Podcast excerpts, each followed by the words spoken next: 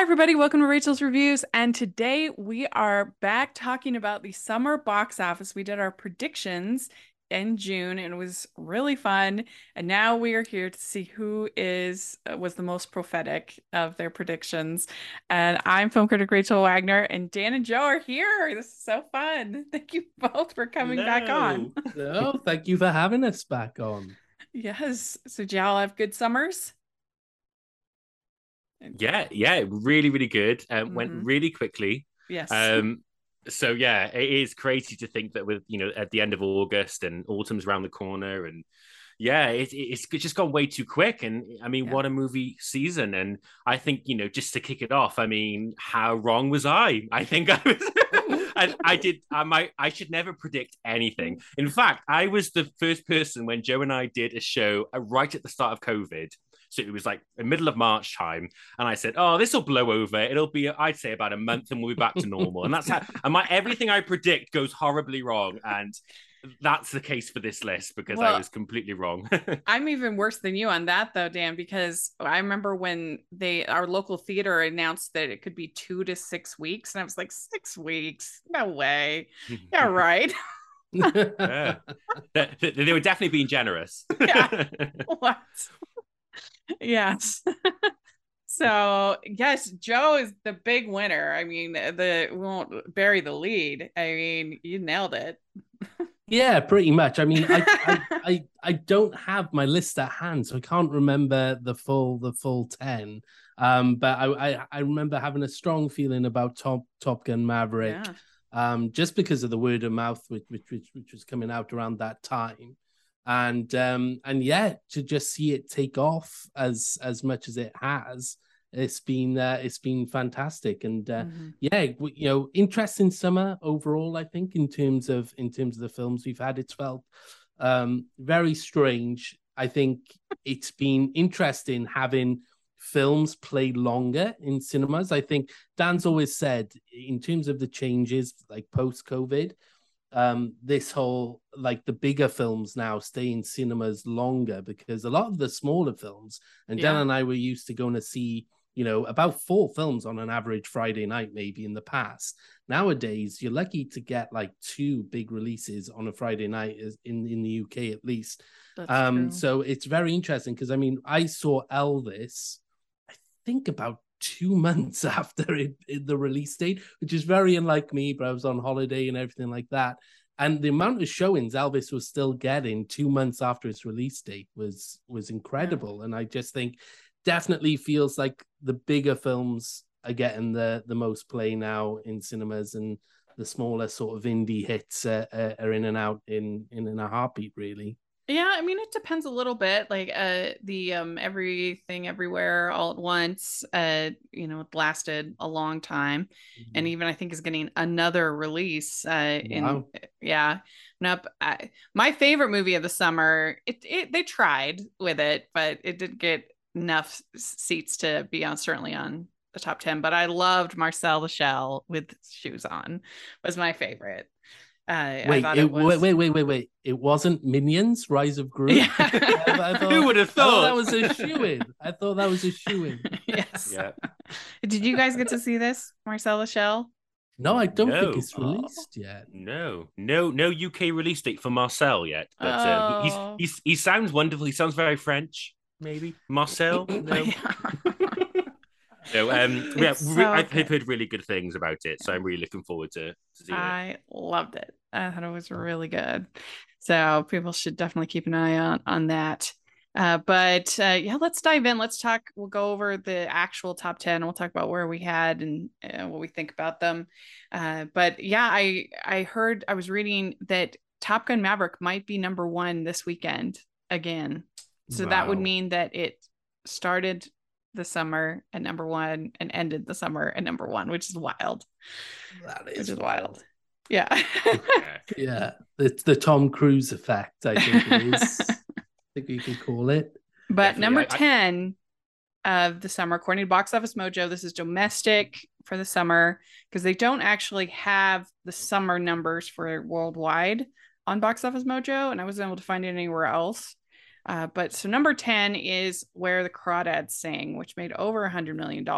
And I went with Downton Abbey as my female film pick, but I should have gone with Where the Crawdads Sing. And I should have known because it was a very popular novel. You know, mm. it was a big book club pick. So there were probably a lot of women who all went kind of what I was thinking would happen with Downton Abbey ended up happening with Where the Crawdads Sing. Um, I actually I enjoyed the film. I gave it a fresh. Um, it had a lot of atmosphere, good lead performance. Um, it the the romance is kind of not the best. Um, the love triangle. They they I think uh, they weren't able to capture the interesting characters of the men in the book. They made them kind of more bland, uh, leading guys. Um, but I thought it was okay. It was okay. It wasn't great, but it was all right. yeah, yeah. I, I, I don't think this was even on my list uh, with the no. dancing. Um, and uh, and yeah, I I thought exactly the same. I thought it was fine to be honest. I thought I, I, I do love you know the drama. I love a little bit of drama, and mm. I did. There's a moment in the film where her sort of main love interest returns after like doing the dirty on her and like abandoning her for years. Yeah. And I, I did do a ooh, like looked around at. oh no, she going, didn't. Oh. I was like, this is this is getting juicy. Um, well, but, and they made yeah. in the movie they made Chase more relatable, I guess. They, they he's definitely more of an outright villain in mm. the book. Uh, and in this, they tried to kind of, I felt like they tried to make it more of a love triangle, which really isn't in the book. Okay, interesting. Well, I've not read the book, mm-hmm. but Dan, you didn't. You weren't a massive fan of this. no, and actually, it's a real surprise because I do love um, those kind of Nicholas Sparks esque romance novels. Um, I'm a massive fan of those. So I did think I was going to enjoy this, in particular the love triangle. But you're right, Rachel. I think there's just no charisma. There's no uh, from the cast. I felt like um, Daisy Edgar Jones, who who leads this film, I, she was excellent. But I felt like the two other leads, the two other guys, just were very very flat. Um, yeah. And I felt like the film just lacked direction for me. It, it, I think it struggled to decide what it wanted to be. I know a lot of I know friends who've read the novel who are very pleased with this adaptation, who say that it really captures the novel well. But for me, it struggled between this kind of court case drama, which I thought was quite interesting, and then I think it wanted to kind of be a murder mystery thriller, and it kind of that didn't go so far. And then you've also got this kind of love triangle, and I think it's commenting on kind of the politics of, of it of the time period in which it's set. Um, so yeah, I, I thought it was fine. I, I didn't, mm-hmm. you know, mm-hmm. hate it. Um, I, it was very long and it felt very long for me, but it, it, it's so good to have a, you know a film from Sony, which I don't think anybody thought was going to do very well, produced by Reese Witherspoon. It's great to see it at number ten. It really is because I would not have predicted this to be in the top mm-hmm. ten at all. Yeah, I think they could have used a lot more of the courtroom and less mm. of the, yes. of the Jason Tate yeah. drama. Uh, and there is more of it in the book. So I, I don't I don't know if I would say this was a good adaptation of this book, but it captures the feeling, and I think they did capture Kya really well, the lead character. It, that they did a good job with that. But yeah, but, uh, but yeah, it it's it was a, I was glad to see that a movie directed towards women did so well because I, yeah. I think that Hollywood could learn that lesson and make more movies for women. Uh, but uh, but yeah, it felt I said in my review that it kind of felt like a longer Lifetime movie, which it, it, that's I don't know if that means anything to both of you, but Lifetime uh, Lifetime makes kind of oh like thrillers, kind of cheesy, fun, over the top thrillers. Yeah, so yeah yeah, a China. It, it it would probably be our equivalent of a Channel Five afternoon movie. We, yeah, we've yeah, spoken yeah. about this before. Definitely a Channel Five three p.m. afternoon called like Deadly. Deadly Dangerous Love or something like yeah, that. Yeah, like Killer Cheerleader Mom or something like that. yeah, yeah. Yeah. Yeah. So the one it. that uh, sorry, the one that all of us had on our list that did not make the top 10 is Bullet Train. Ooh, wow, it didn't yeah. make the top 10. Yeah. Wasn't aware of that. Wow. Now, I mean, wow, okay. it could still have some legs in it, possibly. Let's see where it's at. It's at number 11. Uh, and it's uh it's at 78 million, uh, where where the crawdad sing is at 81. Mhm. So it's possible it could. Uh, Mhm. but Yeah. yeah. it's at 11. and and you know it had such a great slot you know it had such a great release date the start of august summer season. It, it had no competition um especially here in the uk i think nope came out the week later but it had real no competition. And i remember going to watch it and they hide out all the imax screens all the kind of 4dx super screens for it. Um, and i remember going to in to see it in imax and there was nobody there who turned up um, which I was shocked by. And I think people are, are talking now about Brad Pitt and about whether he is a, a- as a movie star a good catch for people. Um, and I love Brad Pitt. I think he's great, and I, I liked him in this a lot. Um, but yeah, maybe kind of fell below um, Sony's expectations. But I think Sony have done really well this summer. I really Mhm. do. I think I think Sony for me throughout the pandemic have been very fair. Um, they've kind of delayed a lot of films. They've kept a lot of films back, and and you know, and I think Bullet Train has done has done well. I don't think it's done probably as well as they had hoped, but um, yeah, I mean, who knows? It might might come into top ten, but um, yeah, Yeah, I. I don't I'd be shocked if it did, to be honest. I mean, I, I thought it again it was fine. Um, but I, I I've heard rumblings of a lot of people walking out of screens on Twitter. I, I saw a guy tweet saying that four people walked out of his screen. Um, my mum went to watch it. Um, and that was quite funny because she thought it was like a murder on the Orient Express type movie. totally not that movie. Um, she said four people walked out of her screen. So I'm Really? hearing rumblings of like a lot of people walking out. And I don't know why that is because I think it is exactly what it has been mar- marketed as. I think going in, I knew exactly what to expect. So I don't know if it's because people are going in and thinking, oh, this is maybe more violent than I thought or, or whatever. But yeah, a Mm. lot of walkouts. So Weird. I would probably say it has the level of enthusiasm for it has probably petered out to the point where uh, where the Crawdad Sing is probably a safe bet of of keeping that spot. Um, but I well, thought it, it was cost 90 fun. million to make. It's made 173. So I would say Hmm. that probably is a disappointment. I, I think Mm. they probably wanted it to do better.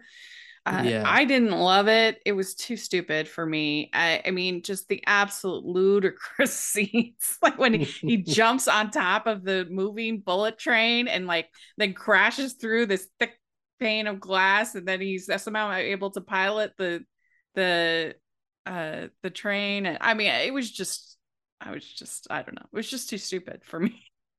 No, I I 100% get that, and and too long as well. I Oh, I feel like it definitely could have been with uh, done with quarter of an hour, skimmed off of the top of it. Yeah, but- I think they could have cut out Joey King's character completely. Oh yes. Yes. Oh, thank Rachel. Thank goodness. Cheers to that.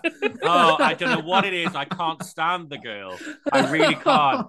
And she does this British accent here, and it's awful. And she's just cringeworthy. Like I really don't Yeah. like her as an actress. I really think she needs to stay on Netflix and do like a kissing booth Oh, four or whatever no. she's done. damn. Oh, damn. I do. I really do. And I mean, no no spoilers, but she is in a lot of the film. Okay, I did think, Yeah. oh, maybe she'll have a, a quick cameo and a get killed off, but no, she's in a lot of it, and um, you know, she's she's she's uh, talented, um, I guess, but I'm not a fan of her at all. And I agree. I think uh, Joey King needs to be dethroned. I think that's what I'm going to say. Well, I mean, and everybody should have died multiple times within this movie, Yeah, too. many times. Yeah. yeah. I mean, Yeah. it's just, I don't know. So I guess it's just a bit, how much you can suspend your disbelief.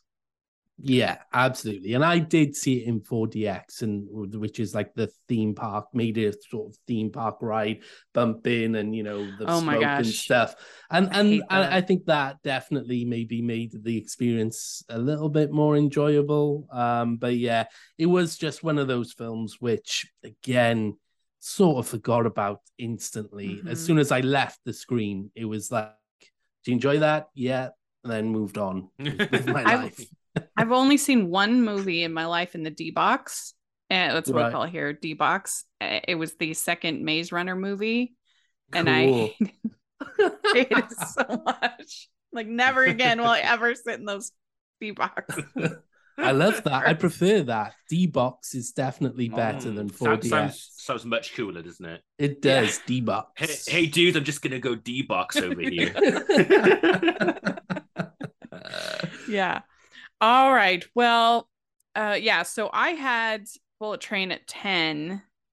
Dan had it at nine, uh, and Joe had it at ten. So Yeah. we weren't that far off because it was Yeah. at eleven. Yeah. Uh, Very good. All right. Number nine was the Black Phone, which Dan you had at ten, and uh, and Joe had it eight. Okay. So, So Yeah. we were pretty So close. You were pretty close. I did not have it Either side. anywhere. Yeah. but surprise, I actually saw it because I'm not that big of a horror person and I actually enjoyed it. I thought it was well done. yeah. Yeah. yeah. It was very tense. It kind of reminded me of 10 Cloverfield Lane, which is a yes. thriller favorite of mine. Uh, it, you know, that whole thing with somebody trying to get out of out of the house and, and everything. I thought the two kids were really good. Mm, Uh, I thought that Ethan Hawke was creepy. mm. And Mm. uh yeah i thought it worked i enjoyed it i liked the whole aesthetic 70s aesthetic Yeah, definitely. It, it Yeah. definitely had. It definitely had kind of, like you said, a very seventies retro, and reminded me a lot of Stephen King. And, Yeah. and, and, and his it's a lot of the time. Yeah, well, well, there we are. Thank you. um, yeah, you're right. I love the I love the aesthetic, and um, Ethan Hawke was absolutely terrifying. He gave me chills. Um, and you're right, it was a really kind of smart, um, chilling, disturbing kind of horror thriller. Um, and it's great to see that I think horror films in general um, are coming back to the theaters. It is the best place to watch it. I could not imagine watching The Black Phone at home. I'm really glad I watched it in the theater. Um, and it was a great atmosphere there. Everyone was really, really tense and scared. And you're right. And I think it, it, it isn't like a nasty, gruesome horror film at all. It has substance to it. I think it's trying to say something. Um, and yeah, just had a ton of fun with it. I thought it was, um, I thought Ethan Hawke was just, I mean, if there's an Oscar um, for horror, you know, for, the, for horror, then he's going to have to get it. He was terrifying. You know, Yeah, he and wa- I- he i heard somebody saying that they thought that he is too his voice isn't like creepy enough like he's they're used to him playing like more positive characters but to me that actually made it more creepy to have Yeah. his than if it had been somebody like I don't know who plays a lot of villains like Michael Shannon or somebody like that. Like to me, it made it more creepy that here's this voice that we know and love, but he's obviously creepy. So I don't know. yeah very evil yeah but um but yeah this was probably one of my big i i really enjoyed it off the bat but i still felt a little bit disappointed about this because i think the marketing for this film was really pushing that this was going to be a big deal and I and I and I thought that you know it's one of those things we're going to be talking about with Top Gun. Word of mouth is such a, a massive thing with cinema audiences uh, these days, especially. And I think they were really hoping that you know by marketing it as you know the next terrifying chapter of horror and making out there was going to be you know groundbreaking um they sort of put a rod off their own back because when when i saw it i was like this is great but perfectly average at the same time there's nothing new here there's nothing which i think audiences are going to be raving about. Um my girlfriend's mother fell asleep and um, and and yeah I, I left and i thought that was really enjoyable but i yeah that felt really sort of let down that it wasn't what the marketing was basically pushing for. And i think that's perhaps why it hasn't done as well as it has because the word of mouth has wasn't quite at that level that the studios were hoping that it would be at. Yeah, I mean, I think it's like a base hit. It wasn't like it wasn't something, yeah, that I'll be talking about for and I'm sure we're gonna get a million sequels, Black Phone two, three, four, and five. But uh hope but- Yeah, as, as, as long as long as you don't call it the white phone, please don't do that. For goodness sake, please don't do that. uh, but it made a lot of money. I mean, as far as uh, profit, because it cost 18 million and it made 157. Wow. Wow. Yeah, that, Yeah. that's a massive hit. Yeah, definitely. Money wise, yeah, that is that is crazy. Um, so yeah, no doubt then we will get we will get more a prequel, a sequel, a reimagining, a multiverse. Yeah, what was the name of the the grabber? It was you know we're gonna get a movie, The Grabber, yes. Grab Oh about yeah. the prequel about his origin story. Yeah, Yeah. one hundred percent. They will milk that as much as they can now. One hundred percent. Yeah, his like being abused as a kid and him turning into the grabber.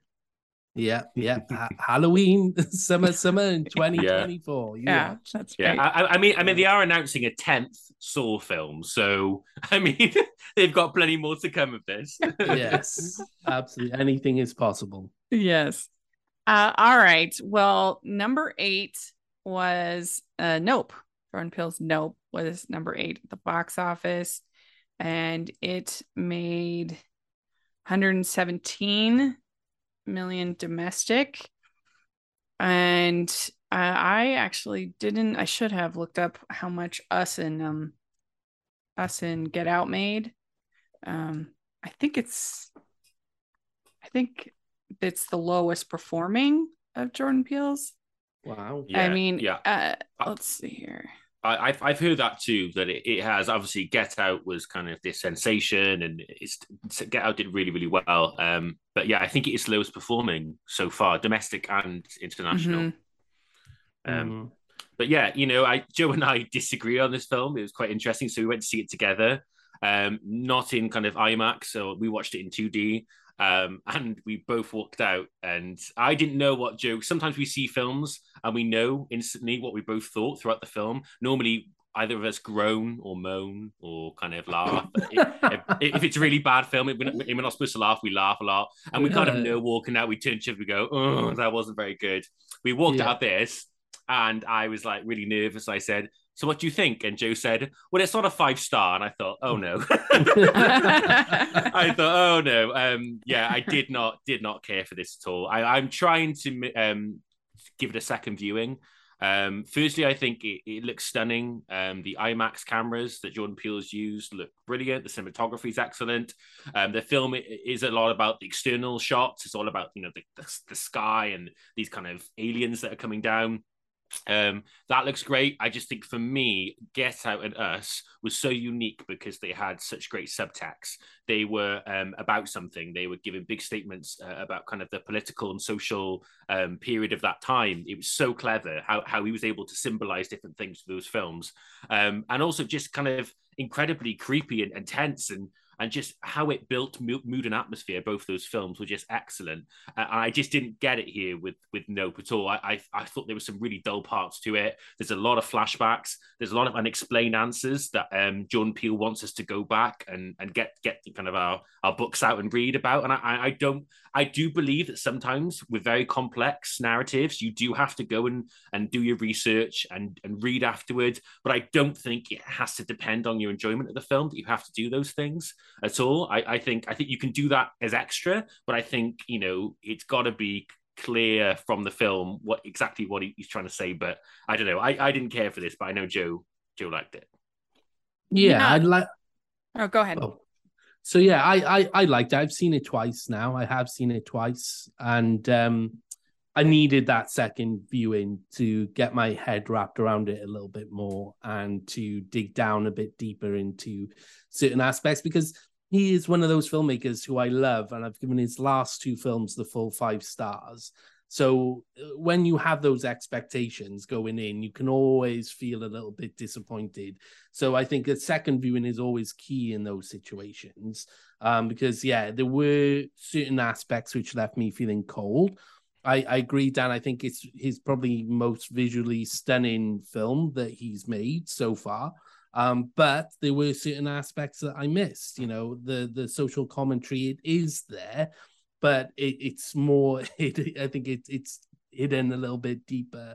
You know, I've had to go out and read a lot of articles and get various people's, uh, you know, film critics uh, I love their articles uh, about it, and um, yeah, you know, and there's nothing wrong with that necessarily. Um, but yeah, it, did leave me cold in in certain aspects. But a second viewing did definitely improve things without those you know massive expectations um of it. But I yeah, I thought it was fine. It's a shame that it's not done as well as the other two.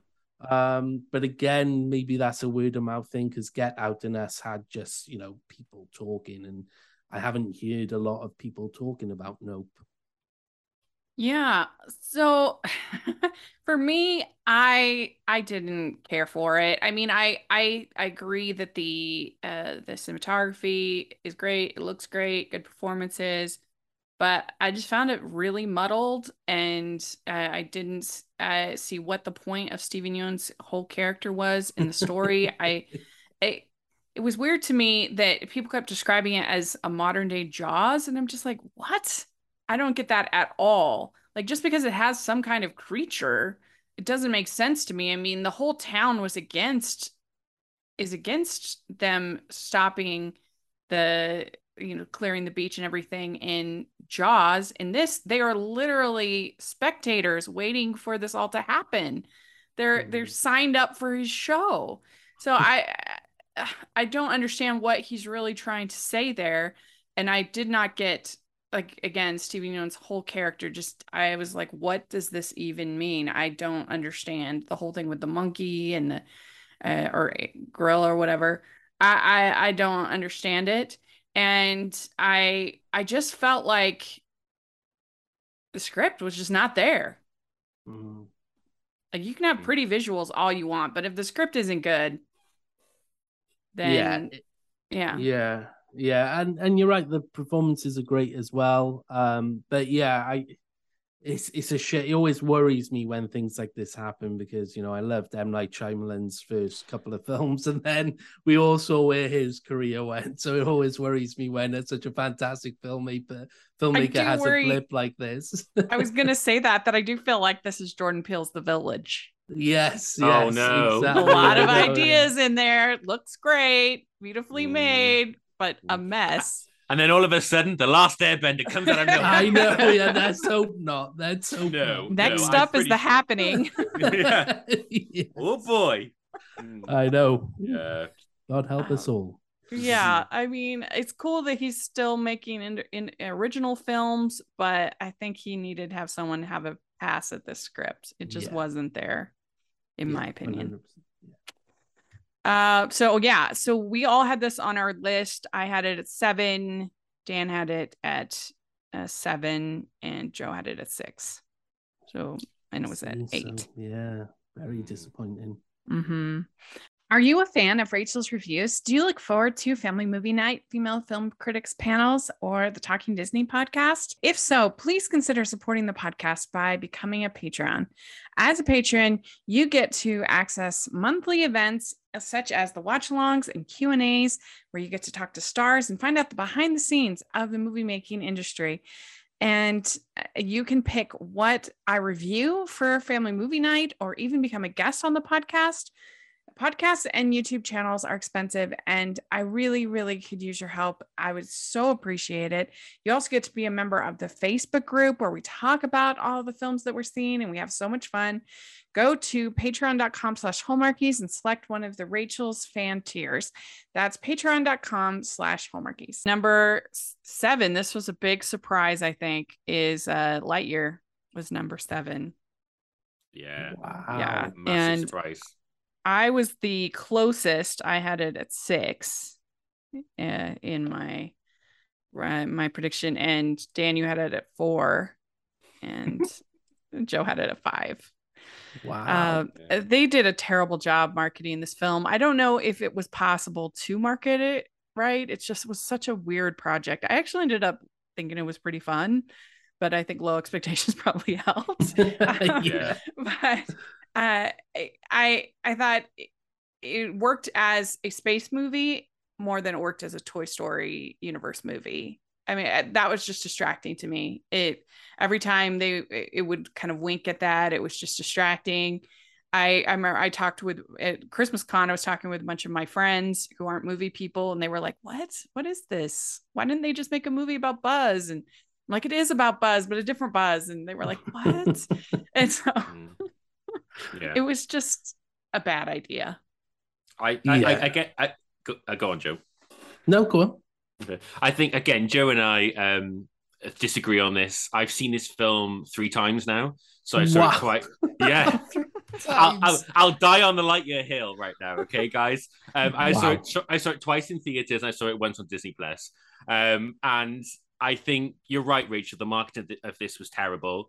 Um, it just again, not not not the amount of marketing. It was the kind of the, what they showed you in the trailers was very strange. This film is is a tale of two films. The first half is like you said, it's more about the space station. It's a, a bit more serious, much more emotional. Really tugged at my heartstrings, and there's a sequence in it. I'm not going to spoil where Buzz is, is trying to kind of get to hyperspeed, and every time he comes back, time has moved on, and that for me, I cried. Um, which Pixar always does to me. Every Pixar film, I always cry, whether I whether I love the film or not. I cry, and I cried all three times. I my just tears coming down. It's a really effective sequence, and then the second half of the film is a lot more light-hearted. It's a lot more um, fun, more family-friendly. Um, and then for me, the two halves they don't contrast very well together. It does feel very different. Um, but I, I, really like this a lot. I think um, think majority critics, I think, enjoyed it. It's performed really badly. Um, I don't know whether it was the competition. I don't know whether it's the audiences maybe were, were put off from it. Um, I'm not sure. But when I went to see it in, in the theaters, there were loads of children just not engaged with it. They were really not interested in it. They were up from their seat. They were going to toilet a lot. Um, there's a whole thing, isn't there, about the LGBTQ kind of little scene in there, which I think is so silly because it's such a small part of the film, and yeah. and I think and I think it I think it adds a lot to it, and I think it's it's it, I just saw it as it's a really sweet moment. So I hope it's not because of that. I I don't think it is, but yeah, I think this is you know a, a, a bit of a disaster for Pixar. I'm really disappointed. Yeah, and it's frustrating because not only was this the first one to be allowed back into the theaters mm. uh, in a long time, but also that yeah, then people because the idea was bad and there were many other reasons why it didn't succeed, but people are using its lack of success as a proof that oh, people it, eh, people were boycotting it or whatever, which I think is bogus. I think if it had been Toy Story 5 and I think and had that exact same scene somehow in there, it would have made a billion dollars. Yeah, when what definitely, I, I couldn't agree more. And I think for me, perhaps it's this whole thing that that audiences have gotten used to that quick turnaround now with Disney Plus. I mean, Thor: Love and Thunder is on Disney Plus, I think, next week.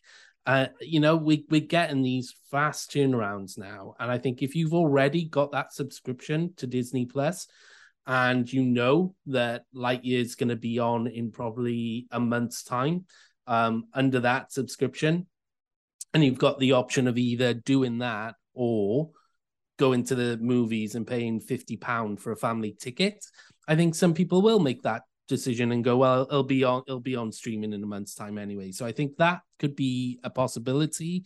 Um, and yeah, I, I mean, I didn't like this at all. You're absolutely right. It's just such a weird project. And I wonder at what point the filmmakers decided to put the text right at the beginning of the film where they literally explain the concept of like, this is the movie which Andy saw. And I'm like, if you've got to do that, yeah. then perhaps it's not not really working this whole idea that you have. Well, and, and it doesn't really make sense because Andy, so supposedly the Buzz that we know and love was based on the television show that was inspired, the animated television show that was inspired by the movie, like the Ghostbusters television show. That's what the director said. So, okay. so, if that's true, then you have to have enough time for the Andy, I think his turns, I think nine, I think in the mm. original Toy Story. So, you have to have enough time for there to be the movie plus the television show plus them making the doll plus Andy getting it for his birthday.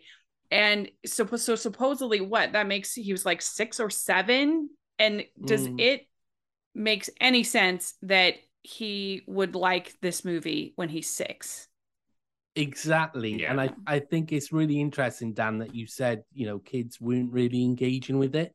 And I think it, it's a perfectly fine, maybe animated movie for, you know, certain ages. But I think younger audiences just, I don't blame them for not engaging with it. I, I found it quite dull, to be honest. Mm-hmm. And if mm-hmm. I were, you know, a six for a six year old child, especially as some of the plot twists start to happen. I mean, that yeah. whole plot twist with Zurg I mean, Not come great. on, it mm, wasn't yeah. needed. You just have you have a villain, a Darth Vader style villain. You don't need to go any further than that, really. Mm. And I think, mm. yeah, I, I, was watching it thinking, who is this aimed for? And well, I can imagine. And by canon, Zurg is supposed to be Buzz's father. Yes. Remember Toy Story 2? exactly. Exactly. So it didn't really make a whole lot of sense. And I just found it dull. Visuals, great as always with Pixar. I mean, they are wonderful. And I think it's a shame they didn't have more faith in Turning Red or Luca or Soul or any of those films. Um, Mhm. as opposed to putting Lightyear in instead. I think it, it's a it's a real shame. I mean, I gave it a mild recommendation, but I have to say it's not a film I've thought about once since I saw Yeah. it. I have not had a desire to see it again, which is weird for Pixar. But uh, but what they should have done, in my opinion, is they should have had a little featurette with the Buzz Lightyear that we know and love, uh, with Tim Allen's voice explaining everything that's going on, kind of like what they did for the very first teaser for Zootopia, where they had uh, Nick Nick Wilde explaining what anthropomorphic meant and explaining what Zootopia is. And uh, there was just like this little teaser that they did. I think that would have Yeah. gone a long way Mhm. to kind of making people, oh, okay, I get it, I guess. Yeah, Mhm. yeah, Yeah. definitely. But if I think if it had just been Joe Space Adventure, I would have liked it, I think, better because I wouldn't be so distracted by all the Toy Story stuff. Yes, yeah, Yeah. exactly. It's Mhm. you're right though. It's such a weird project. I just hope we don't have one with Woody now. You know, like a like Oh. a like a, yeah. a western where Woody's Yeah. going, you know, Woody's Roundup, some the outlaws. movie? Yeah, exactly. Yeah, maybe. Leave it alone. Leave it alone. Yeah, please no. it's just it's just weird when you have like it's just weird when you have two different versions of a beloved character. It's kind of like what they did with in a short with Runaway Brain for um for Mickey, which is a horror short. Um and uh Mickey's like like a zombie, it's like zombie Mickey. And that's kind of upsetting to see, but it's just a short. So it's like, okay, Yeah. it's not a two and a half hour movie. Uh, all right. So then we have uh, at number six, we have Elvis. I didn't have that on my list at all. So that was an epic fail. Um, and then Joe, you had it at nine, and Dan, you had it at eight.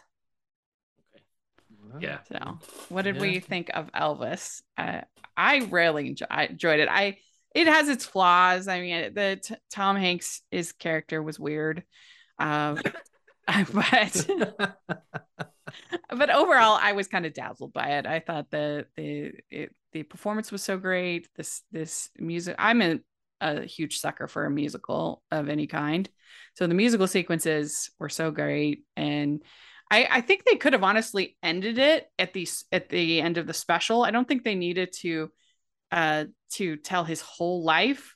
Um, I think they just when he has the the breakout with the um uh, this special and he does this the big song for uh, supporting the civil rights movement. Everything like that would have been such a triumphant i think spot to end the movie.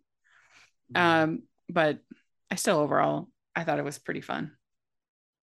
Yeah, I think it was probably my highlight of the summer. To be to be perfectly honest, I gave it the full five stars, and I'm so glad I waited out to go see it on the big screen, and I'm so glad it stayed in cinemas for as long as it did, so I could see it on the big screen. Because I certainly don't think it would have played for a first time watch as well on, on my television. And yeah, I completely same dazzled by it. Uh, I was really worried about the length of it and worried that it would sag and drag a little bit in the middle. But I never one point felt bored or fed up or that you know check my watch or anything like that. I just thought the pacing was terrific. Performances were outstanding. Austin Butler's great Elvis. Uh, Tom Hanks, yes, very, very weird, but uh, sort of necessary. I sort of saw it as a horror film in in that way because his character, he he's like he, the, the he is forget Ethan Hawke. I mean, Tom Hanks as as the as the colonel is, is absolutely uh the general is is absolutely terrifying. Um, but they so shouldn't have I had him do it. that accent it was just weird because the real guy in real life didn't even have that accent So that was a choice. I mean, Yeah, that was a that was that was a heck of a choice Yeah. uh, for Tom Hanks in that case, or Baz Luhrmann. But Um, yeah, I just I just thought it was fantastic. A, a chap behind me clapped at the end of it. Wow. He absolutely Mhm. loved it. And it was just a great atmosphere in the screen. And I think everybody was really vibing with it. And yeah, I can see it like getting a lot of play. Like we have a lot of outdoor, uh, you know, you I know you have the the drive-ins with you. We have a lot in the summer, especially a lot of outdoor cinema screenings, and they usually tend to go for films like this year, for example, they're doing Rocketman, they're doing Spielberg's West Side Story. I can totally see next year Elvis being that film which is played across all these screens. So I think it's got legs, and I think people will be talking about it for, for a long time. Mhm. Yeah, absolutely. It's got that Baz Luhrmann dazzle to it. Um, it its pacing is excellent. Um, it's beautifully shot and it has a real kind of speed and tempo to it. And I, I disagree, Rachel. I found Tom Hanks excellent and like and like like Joe said, very dis- very kind of intriguing and disturbing. Like at, at points I was siding with him, and at points I was just de- detested him, and I was disgusted by him. It was a very strange relationship I had with him through the film. But um, I think he, I thought he was very well written, and I, I think Aidan Butler is excellent. I think he will receive a lot of the Oscar praise. I think hands down he will be nominated for Best Actor. Um, the film is very very long. The film is almost three hours, um, and I think they could have cut bits down. Um, and, and, and I'm surprised to see that a lot of Elvis fans still complained that they didn't cover his life in as much detail as they wanted. Like, how long do you want it to be? Five hours, six hours? But you're right. I think I think it focuses on the highlights, on kind of the big points of his life, which is which is smart because we haven't you haven't got time to do everything. I Um, just but wish yeah. that more music biopics would take the uh, walk the line approach, Mm. where they didn't try to tell the entire Johnny Cash story. They just told this one little part uh, of his uh, playing it, uh, getting up to him playing at Folsom Prison, and then that's when they stopped it. And I feel like that could have been the same thing with stopping at the uh, special. Yeah. Yeah. Walk the Line is great because it is essentially a, a romantic it's a, it's a romantic drama which Mhm. happens to also tell the story of Johnny Cash and you're absolutely right I love how it it sort of zones in onto onto one particular as it covers a lot of themes of, of through his life but does cover sort of that one aspect about, about his relationship um, with his wife. Um, so yeah, that that could have been interesting as well. Absolutely, if maybe they had picked that one, you know, if if, if they're making it about Tom Hanks and and uh, and, and Elvis, then you know they could have definitely ended where you uh, suggested. I think that would have cut about twenty minutes off for you, Dan. You'd have been happy with that, wouldn't you? Absolutely, yeah. Yeah. I, I, I, I, de- I definitely would have been clapping at that. Be like, I, I, I, I would have done a can. I would have just stood and clapped for twenty minutes. Yes. Yeah. Well, number five, and I think this is a big surprise, uh, is Thor Love and Thunder was number five. Uh, Mm. for the, I mean, there were a big jump between Elvis and this, though. There's they made three hundred thirty-six million dollars domestic, but I, I think everybody thought it was gonna make more than that. I mean, I had it at number two. Dan, you had it at one, and Joe, you had it at three.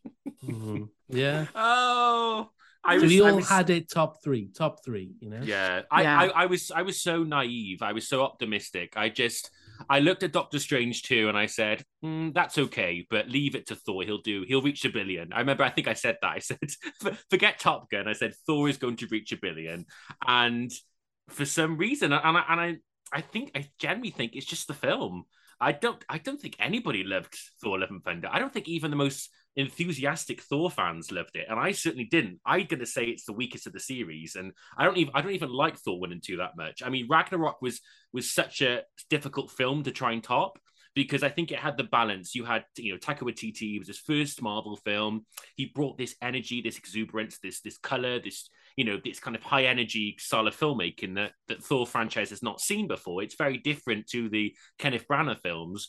And then in this film, he's just went 100% on everything. He just went way over the top. And Joe and I have spoken about this how we feel like he was given too much control. He was given, Marvel gave him too much freedom because there were just certain jokes and gags in this film that are just completely like off the cuff, like not funny at all. There's a whole gag involving goats that I, I, I, believe I, I, believe was a meme as the as the kids call it um but it just kept it kept repeating over and over again. Um I thought what they're doing with with Thor's character is just like they're just they're trying to demasculate him as much as they can. And, and I get it you know he's been in four films. We, we need to make way for someone else but just his role in this is just I mean, they, there was a point in time where Thor used to be kind of this strong, you know, powerful character, this Marvel hero, and he's a joke here. He's a joke. He spends time kitchen, cooking. Um, he spends time, you know, having his clothes ripped off him. You know, I think the film does everything it can to kind of really take him as a joker. I, I, mm-hmm. I thought Nat, I thought Natalie Portman was fantastic in this. I think her plot line. I'm not going to spoil it because I'm sure people still haven't seen it, but her subplot is the best thing about the film. It's a real kind of emotional undercore to the film. Um, I thought Christian Bale was good as the villain. Um, his motives um, were very unclear to me. I don't know what kind of what he wanted to achieve. But my favorite thing with with the children in the film, uh, the children that are obviously that, that Christian Bale's character kidnaps, and they were hilarious, and I was laughing out loud, and I don't think I was supposed to. Um, but yeah, I just thought this was a very kind of confused mess. To be honest, I I was really disappointed in it because I was really excited for it. Um, and I think visually, yes, it's stunning. Um, you know, it, it, it, kind of, like I said, there are elements of Guardians of the Galaxy here.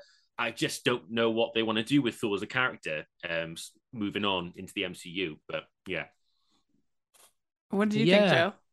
Yeah, I mean, I, I I thought it was just Taika Waititi having, as you said, Dan, too much control and believing his own hype a little bit as well, and thinking, oh, everyone raved about Ragnarok, so you know, I'm just going to carry on doing what I'm doing and um and yeah totally believe in his own own hype. And it was just tonally all over the place. The fact that you've got this really sensitive storyline with natalie portman. And then in the next scene you've as you said dan um the goats. And and those goats just kept on reappearing. And I like okay maybe it was chucklesome the first time but like after like the sixth time this joke was made with the goats, I was like, please, like, this is at least move on now. This is getting to the climax. This is getting to the point of, you know, the final showdown, and you're still making jokes about the goat. And I just think tonally it was all over the place. I'm with you. I really enjoyed Christian Bale's uh, villain, actually, uh, which I know Marvel sometimes have issues with the villains. I thought he was like a creepy child catcher type uh, character, and I'd have loved to have seen more of him, if anything. Um, but yeah, it was certainly all over the place. It's probably the weakest, I'd probably say, Marvel film, certainly of this current phase, I would say, and um, probably one of the weakest ones I've seen in quite some time. It's interesting that it hasn't done well a lot of there's a lot of stuff going on around at the moment on the internet about uh, Marvel fatigue and people being fed up of Marvel and maybe the fact that now you have more Marvel than ever with all these Disney Plus shows. Maybe people have grown a bit tired of it, and maybe people are like, "Well, I'll catch it when it's out." I'm I'm just a bit tired uh, of Marvel at the moment. So yeah, very interesting that we all had it top three essentially, and in every other year in in any other sort of Marvel movie, I would probably be expecting that. So it's really interesting that it hasn't even gotten anywhere near the top three, really. Yeah, I mean, I did give it a mild recommendation. I give it a six out of ten, which is my like cut of because five five is is what I do is rotten. So it's it, it barely made the cut. Um, but I did like Doctor Strange better I thought the whole my biggest problem with Thor Love and Thunder was I thought the whole segment with Zeus was really boring. I was struggling to stay mm. awake to be honest. Yes. It was yeah. uh, such a waste of Russell Crowe. I I just thought that whole part was bland. I really liked everything with like you said the kid army was super fun. Um I liked everything with Natalie Portman. That was fun. Uh, I like the whole concept of Christian Bale's villain, the idea that like what happens when we feel like God has abandoned us, and uh, and how how do we how do we deal with that? And so that was a pretty interesting concept for a movie like you know Thor: Love and Thunder to bring up. Uh, I'm not sure they dealt with it as well as they could, but it just gave you know kind of something to ponder. Uh, I you know, I love Ragnarok Uh, so it was definitely disappointing as a follow up to that.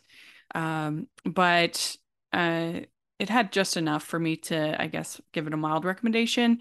But uh, but yeah, I do prefer Doctor Strange because uh, that was just I was never bored in Multiverse of Madness like I was in that Zeus section. Yeah, absolutely, and and it, and it pushed the boat out a bit more. I feel like with Thor and Love and Thunder, it didn't really do anything new, anything particularly original.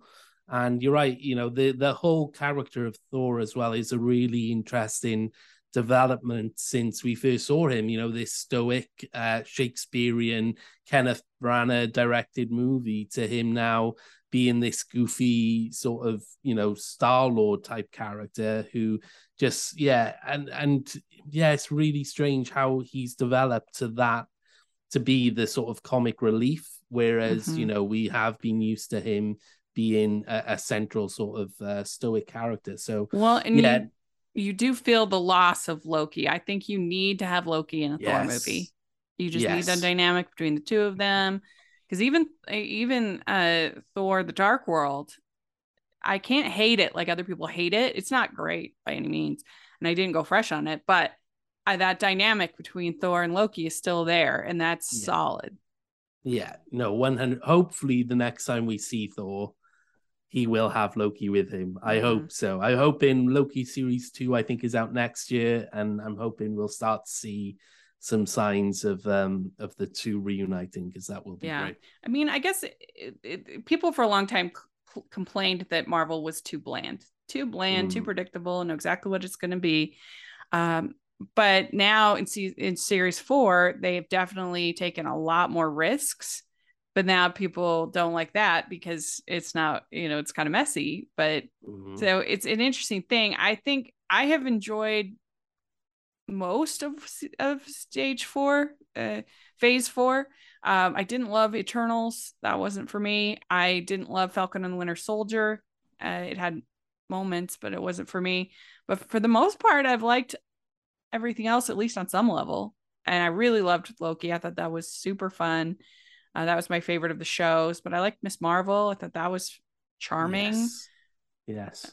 I don't know. Yeah, Ms. Marvel's probably been my favorite thing they've done um, in Phase Four so far. But yeah, and and you know we, we said on our show when we were reviewing Doctor Strange, I think they are definitely at that point now where they have got to get that balance right. We need to see new stuff from them and we, and we need to see them exploring different genres like horror which doctor strange you know almost certainly dives into. Um, but yeah, it's about getting that balance right. And I think with this Thor, it just leaned too heavily into the comedy. And I just wish they'd pulled it back a little bit, especially with Portman's story, just to mm, ground it yeah. a little bit more and to say, okay, we've had the fun. Let's let's get to the heart now, and and it would have made the the ending all that more impactful. But as it stood, I was kind of like, well, that's something which is really sad, but I don't really feel sad because I've just been, you know, chuckling at some goats five minutes ago. So yeah, really yeah. weird, really weird. We'd like to take a second and thank our sponsor for this episode of the podcast. It's the Hallmarkies merch store. Are you looking for that perfect gift for the postable, heartie, or Hallmarky in your life? What about getting that t shirt or hoodie that will help you stand out at your next holiday party? Now is the time to check out the Hallmarkies merch store. Full of festive designs by artists like Jessica Miller Carrie from Hallmark Comics, and more. You can even have more than just shirts, but totes, cell phone cases, notebooks, mugs, and more. And it isn't just Hallmark. We have designs for Anne of Green Gables, Man from Snowy River, The Nanny, and more. Every purchase at the merch store goes to help support the podcast and allows us to make the great content you know and love. There are frequent sales, so go to teepublic.com slash stores slash hallmarkies or see the link in the description. That's teepublic.com slash stores slash hallmarkies. Well, number four uh, was one of my most anticipated. No, it wasn't. It's Minions The Rise of Gru. and here's the shocker. I actually went fresh on this.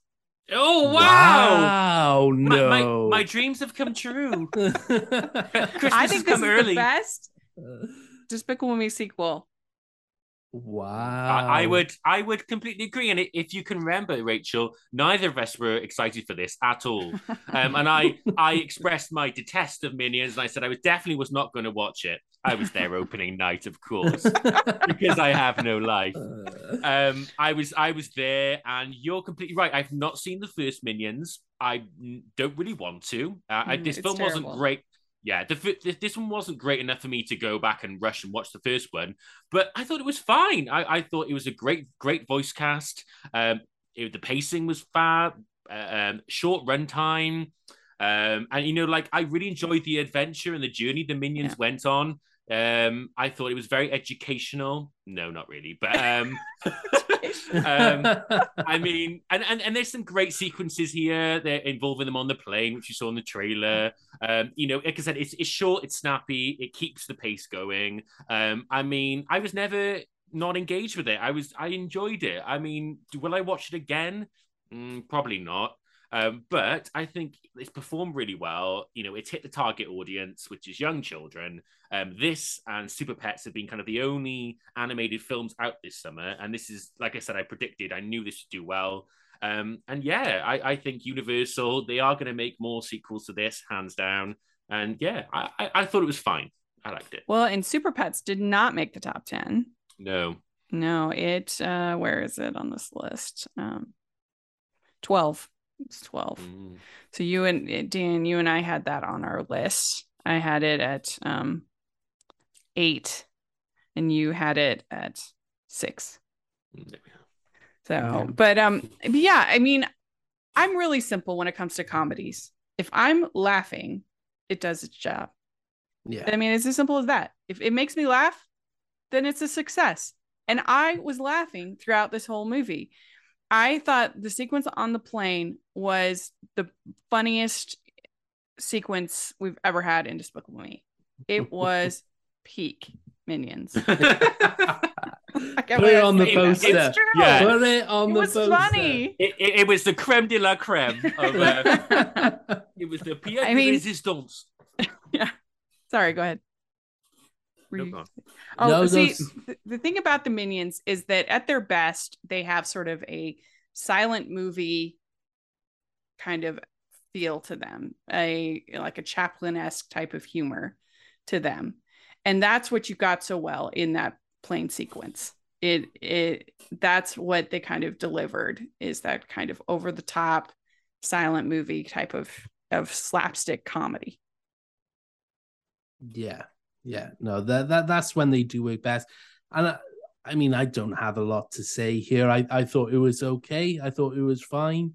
Um, I definitely think it benefited with the the Gru moments. For me, that's you know what Despicable Me and the Minions movies should really be about. Should be about Gru and and and the family. So I I, I liked that uh, Gru had some sort of input in this one and um, it wasn't just around the minions. And I, I liked how you know it sort of developed the relationship between the two.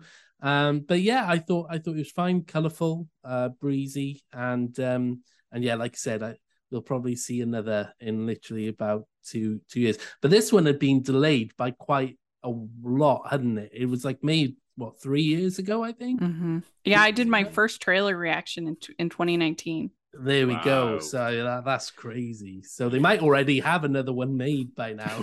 Yeah, They wore me down. yeah, Yeah. have another one in the oven.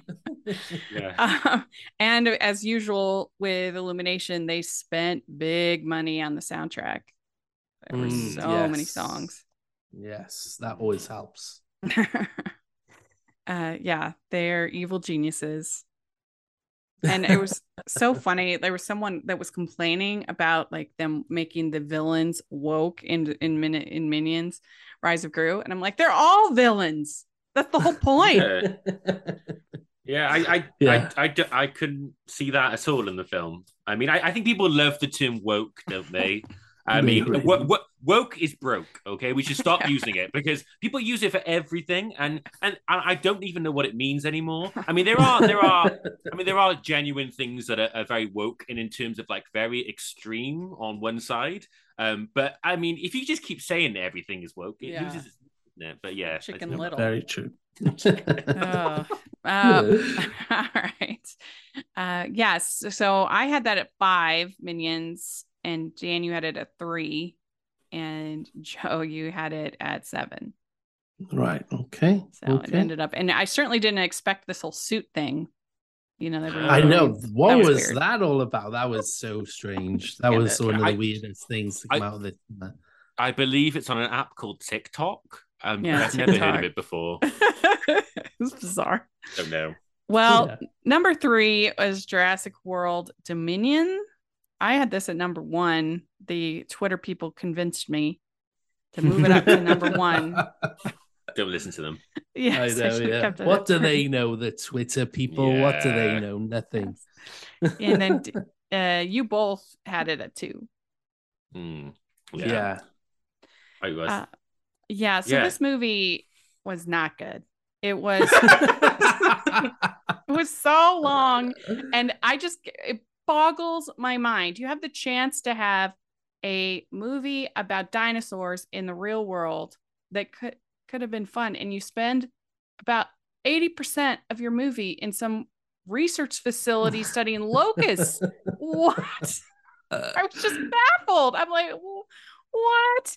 Like the whole movie should have been the scenes in malta. That was fun. The rest of it ugh, and Bryce Dallas Howard's character, I just hate her character yeah. so much. 100%. Yeah. It was so I- I- bad. I, I have a I have a big debate about her with my girlfriend because she hates her in the first one but likes her progressively more. I'm the opposite. I loved her in the first Jurassic World because she played this really catty, like quite um snarky businesswoman who hated everybody and just cared about the money. And she played that really well. Um, and then the second film, she joins a charity organization who wants to help the welfare of the dinosaurs. It's just complete opposite. And then in this film, she gets given so much screen time. Like Chris Pratt, you you don't see Chris Pratt at all. He might as well be a tree in the forest because you just don't see him anywhere. He- he's in so much, but I I do like her a bit more than you, I think. But you're right. I think I I find her exhausting to watch. But the Like, first she's movie, very- she's the first movie, she's so stupid. It makes me crazy. I mean, if she said asset one more time, I think I would scream. And I just, just the fact that she doesn't just immediately evacuate the island Hmm. is insane. That she's like, oh no, we don't need to do that yet. And you've got dinosaurs roaming, including flying dinosaurs. It's crazy. And the fact that like not everybody is at least indoors is ridiculous. And they're all outside. But in this, I just couldn't believe it. They have such an opportunity to make a fun movie with dinosaurs in the real world. Mm. And they went with locusts for like an hour. I know. I felt bad for the legacy characters. I mean, to bring them back. And then you can imagine that table read or that first initial meeting where they go, Welcome back to Jurassic Park, guys. And they're like really excited. And they're like, Okay, so what are we doing this time around? Are we facing uh, an Indominus? Uh, no, no, no. You're going to be dealing with locusts. We, we brought you back after all these years to deal with locusts and those scenes where the uh, Sam Neill and Laura Dern meet for the uh, for the first time in like years and they they're talking about locusts and like the impact it'll have on farming you can oh you feel the pain you can feel the boredom and you can just feel how dense that room was when they when they shot that scene it's just got no energy whatsoever and you're right the the end of the last one set up this great premise where it was going to be like we are getting an actual Jurassic world where the dinosaurs Mm. are roaming free. And then it's like they just lost confidence in the idea. They lost faith in it. So like, okay, well, we will we definitely have a little bit of this, but we do need to get it back to an I mean, I thought that's why they blew up the island in the last film, right? So that they could avoid this happening again. But we just end up on another island in in a in a compound with dinosaurs running loose again and you and and the malta stuff is fantastic and to be honest i gave it a three out of five which is you know very middle of the road and i think without that malta sequence it probably would have been less because i think that is such a great set piece. And i did see it twice because i took my nephew to see it the second time. And you know that is just such a perfectly executed set piece how how they build it and when chris pratt's on the bike and the plane's about to take off. I just think that's a terrific sequence. So um, we needed more of that, and I think it would have been something special. But in the end, you're absolutely right. They they just didn't have the faith in themselves, and, and we just got a, a very generic, back to basics, same as any other Jurassic Park film we've seen. Yeah, and boy, and... did they get it wrong when they bring back uh, they bring back uh, Dr. Dodgson, and they think this is going to be like uh, the fans are going to be like, "Ooh, Dr. like what? Nobody cares about him. What do they, they really think?" He's got like the shaving cream can, and they're just like, "No." Yeah, well, that was I... such a bizarre like route to go down to with as, as, a central villain. And I've been watching the Netflix animated show as well, the Camp Cretaceous um, show, and that is fantastic actually. And I sort of wish maybe they they turned that into a film of like these group of kids left on the island when Jurassic World happened, and and them trying to survive. I mean, mm-hmm. that that's quite a cool concept. But in the most recent series, they brought back Dog Dodgson again, and I'm like, oh my goodness, like let it go, let it go. Yeah. The guy from and, the first, first film for five minutes, and and having Sattler and Grant have this romance or whatever just felt so cringe. I was just like, oh. yeah. I, I said in my review, I said that of course it's fun for me to see Dr. Sattler, Grant, and Malcolm back, but I would honestly rather see an interview of them talking about the original film than what we get here. yeah. Well, I, I think the moral of the story here is, guys, nothing says fun like industrial farming and climate change. no, no, nothing gets bums on seats like industrial farming. Yeah, research oh, grants. I, I, I was laughing so much. There were some teenagers in my screening, and they were like, "Oh my gosh!" They actually walked out in the first half an hour, which I think you know yeah. is terrible because the rest there are some good things here. But you're right, that first act is so sluggish and so dull, and you're right, so unnecessary. That whole plot line involving um, the locusts um, very strange, and I, and I cannot believe they've released an, an extended cut with an extra 14 minutes. We, we need we need yeah. to take 40 minutes off it. What what is going on? well, Trevorrow, he said he's like friends don't let friends not watch the or friends don't let friends watch the theatrical cut. And I was like, yeah. I said, well, I guess Colin, we're not really friends. yeah, yeah, yeah. Yeah. Yeah, absolutely. And it's like movie. it's it's more dinosaurs, but it's like, is it really? I've read a description it, it, of all the added material. Be, it could be more locusts, though, and we don't want yeah. that. We don't want that. Well, well, the thing is, the added footage is footage we've already seen. I mean, my nephew, I mean, he adores the Jurassic franchise. He knows everything it is uh, about it, you know. And I think the added footage is literally um the the the um prelude which you've already seen in IMAX theaters, like the original trailer, which has like that you know goes back five million years or whatever, and then like um a short film which was released as well. Uh, oh, so like, and, and that was good. Know, like the whole thing with the drive-in. Yeah, exactly. Yeah. So that's all they're adding. So we've seen it before anyway. So I I don't buy the whole. Yeah, friends don't go watch the. It was bad. It was really bad. The more I thought about it, the more I was like, wow, that's so mm. bad. Uh, the whole Jurassic Park franchise to me has been a huge disappointment. It, it, the movie, the first original movie, changed my life. It it made me fall in love with movies. Absolutely adore it. And uh, it, and then the first sequel came out, and it was I was so disappointed at the time. Woo! and, and, they just they always get me somehow manage to get me excited, and they always disappoint me.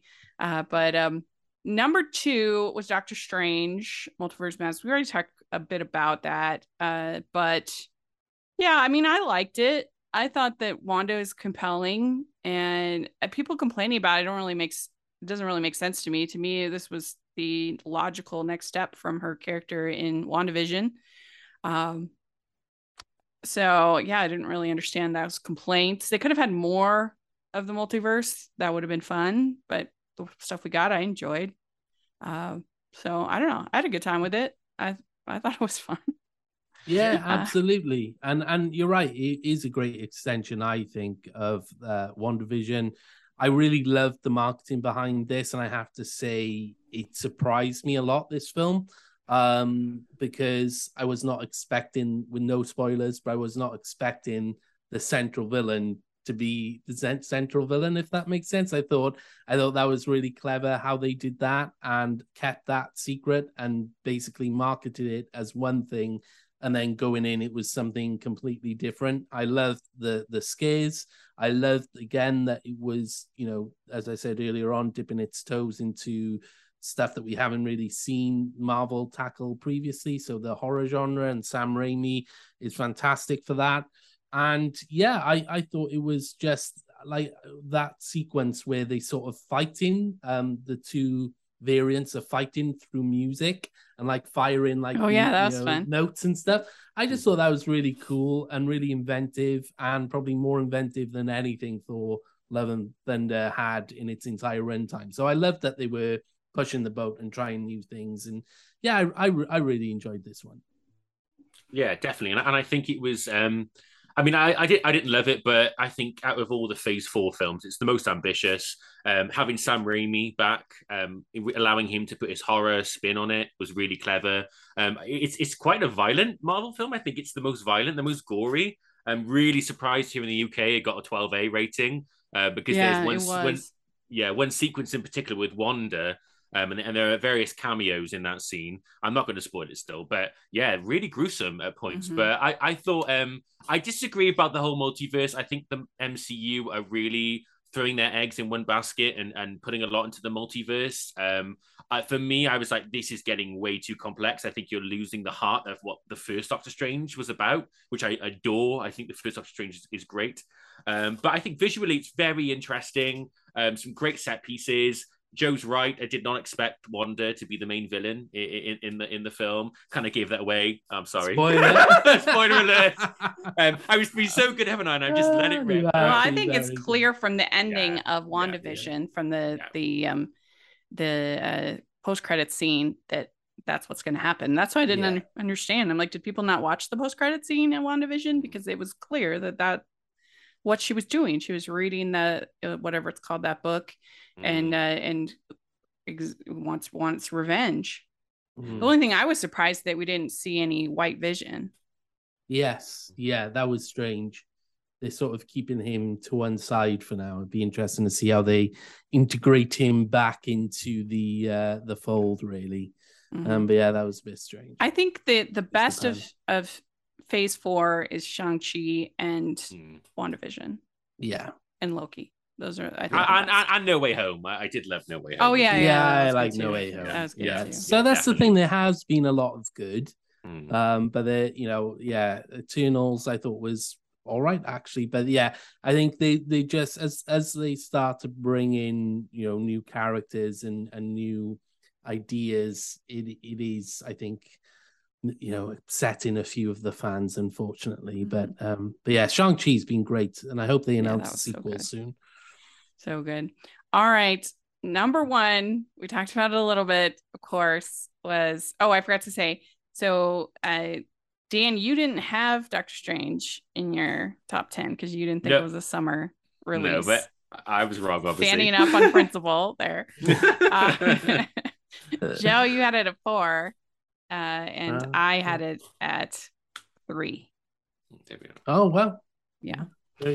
So then, uh, so Top Gun Maverick, of course, number one, unbelievable. It ended up being so good. I've seen it three mm. times. Wow. My, wow. my dad, who never goes to the movies, ever saw it and liked it. And tweeted me, I mean, and, and and texted me that he liked it.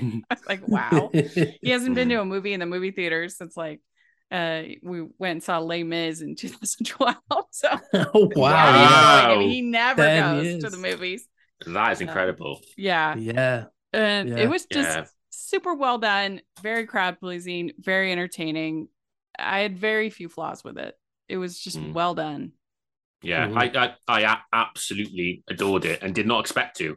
Um, 14 weeks um, in the box office. It's grossed well over a billion worldwide, which we didn't think was going to happen um, so soon after No Way Home. Um, and you're right, I think it's really united people to come to the movie theater um, from you know different kinds of audiences. It's managed to appeal to everybody, and I think the main reason why, and, and Joe and I have spoken about this quite a lot, is that it's a film that isn't political. It isn't making a big statement. it's a film that is just telling a story um, and, and a kind of classic storytelling that you would find at the 90s and early 2000s, which I feel like is missing from Hollywood. I feel like Hollywood nowadays wants to lecture us and wants to kind of feed um, agendas and politics a lot of the time. Disney's very guilty of that, I found in the last couple of films they've done. Um, and this film is just, it's a great story. It's thrilling, it's exciting, it's exhilarating. Um, I'm really glad they delayed it so long um, I bet yeah. at a point Paramount were like, "Come on, Tom, but you know, we, let's just put it on streaming." And, I'm so glad because you have to see it in the biggest screen. You have to see it um, in IMAX, you know, 4DX, however you watch it. Um, you know, it deserves to be seen on the big screen, and I think it's had so much longevity. I mean, every week it seems to be like at number five or number four, and it just seems to be so consistent its numbers. So mm-hmm. yeah, I'm I'm really happy. I'm really happy about it. I mean, I, I will. I think it will stay at number one um, for the rest of the year. Um, unless maybe you know Black Adam or Avatar 2 comes along. But yeah, I'm I'm really happy. Yeah, I yeah. saw it twice in the IMAX, and then I actually saw it at the drive-in here, and it was a perfect movie to see at the drive-in because you want really simple movies at the drive-in because yeah. you don't always get the audio isn't always perfect, and uh, so it's a perfect movie, especially since I've seen it twice already uh, when I saw it at the drive-in but uh but yeah it was it was so entertaining. And i mean how brilliant just to be like we're just going to blow up the death star once again. Yeah. They did yes yeah. exactly. Let's just go back to the blueprint of blowing up the death star and see what happens. So yeah. like 100% that's it. But yeah i i I loved it, and I I don't like the first Top Gun. I, I I really don't like the first Top Gun, and I really really enjoyed this, and I think. I, I love Tom Cruise. I know people get wrapped up in his beliefs and so on and so forth, but I think, look, this is a, an actor who's like a Goliath within the industry who has the clout to tell these studios like Paramount, no, this needs to be, you know, for the theatrical experience, we're going to hang fire and if you take it on, off of out of cinemas and put it on streaming too soon, I will sue you. He is that type. He is that type of actor mm. who has that clout. I don't think there's anybody else working today quite like Tom Cruise. And I think the last Mission Impossible, um, you know, Fallout again, that had such great buzz. That was in cinemas. That seemed to play for weeks and weeks and weeks.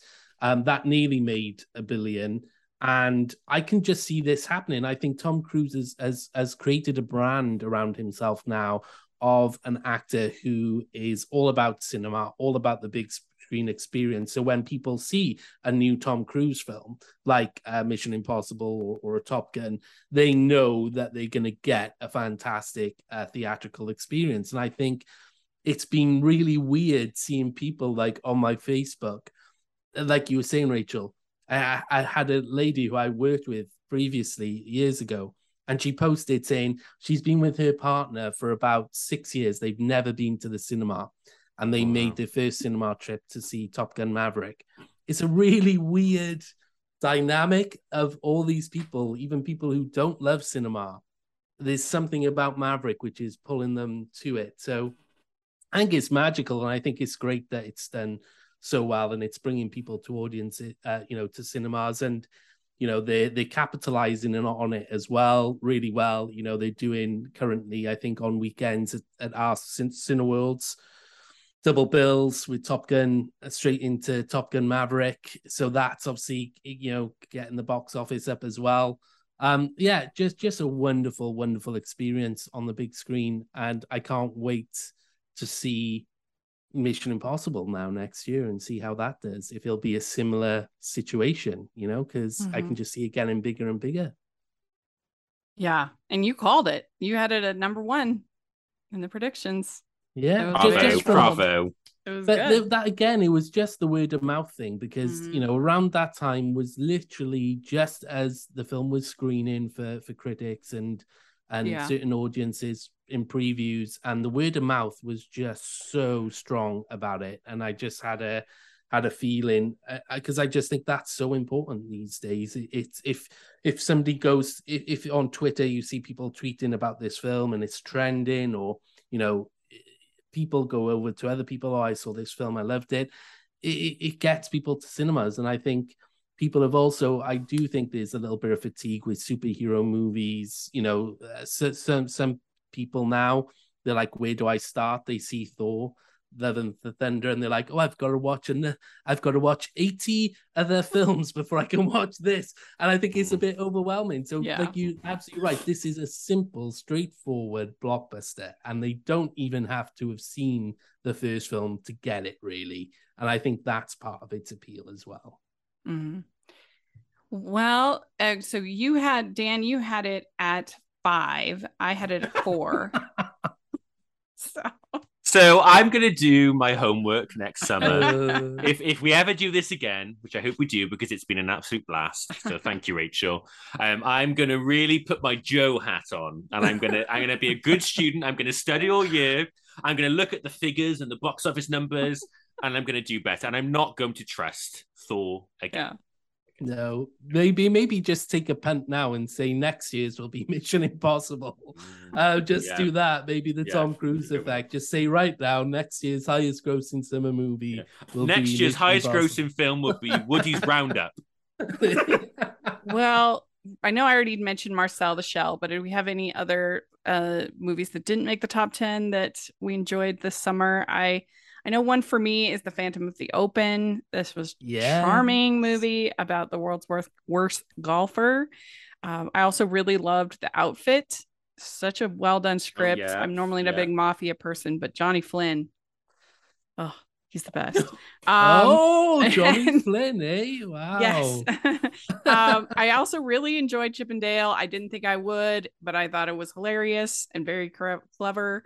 Um, 13 Lives, I think, is very underrated. They did a great job. The documentary is better, but still, Ron Howard did a good job, I think. Um, I actually really enjoyed the Bob's Burger movie. I didn't think I would because I'm not that big a fan of the show, but I liked it.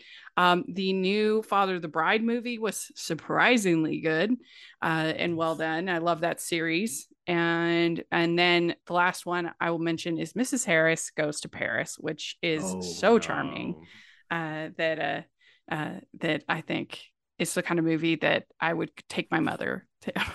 she would like it so yeah, we haven't got that yet. That's next Okay. month, I think, for us. So, uh, yeah, very excited about that.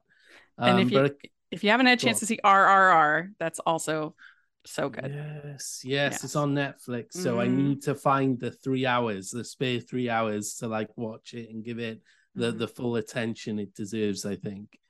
Um, but I've heard great things. But um, a, a couple of mine. I- mean, Prey on Disney Mm. Plus. That was terrific. I mean, again, talking about sort of you know sequels for, for films made years ago. I think I think it it, it was a, an astounding sequel and probably the best uh, since the original film. Um, I also really liked uh, I liked the Bob's Burgers movie. Really enjoyed that. Chip and Dale Rescue Rangers again.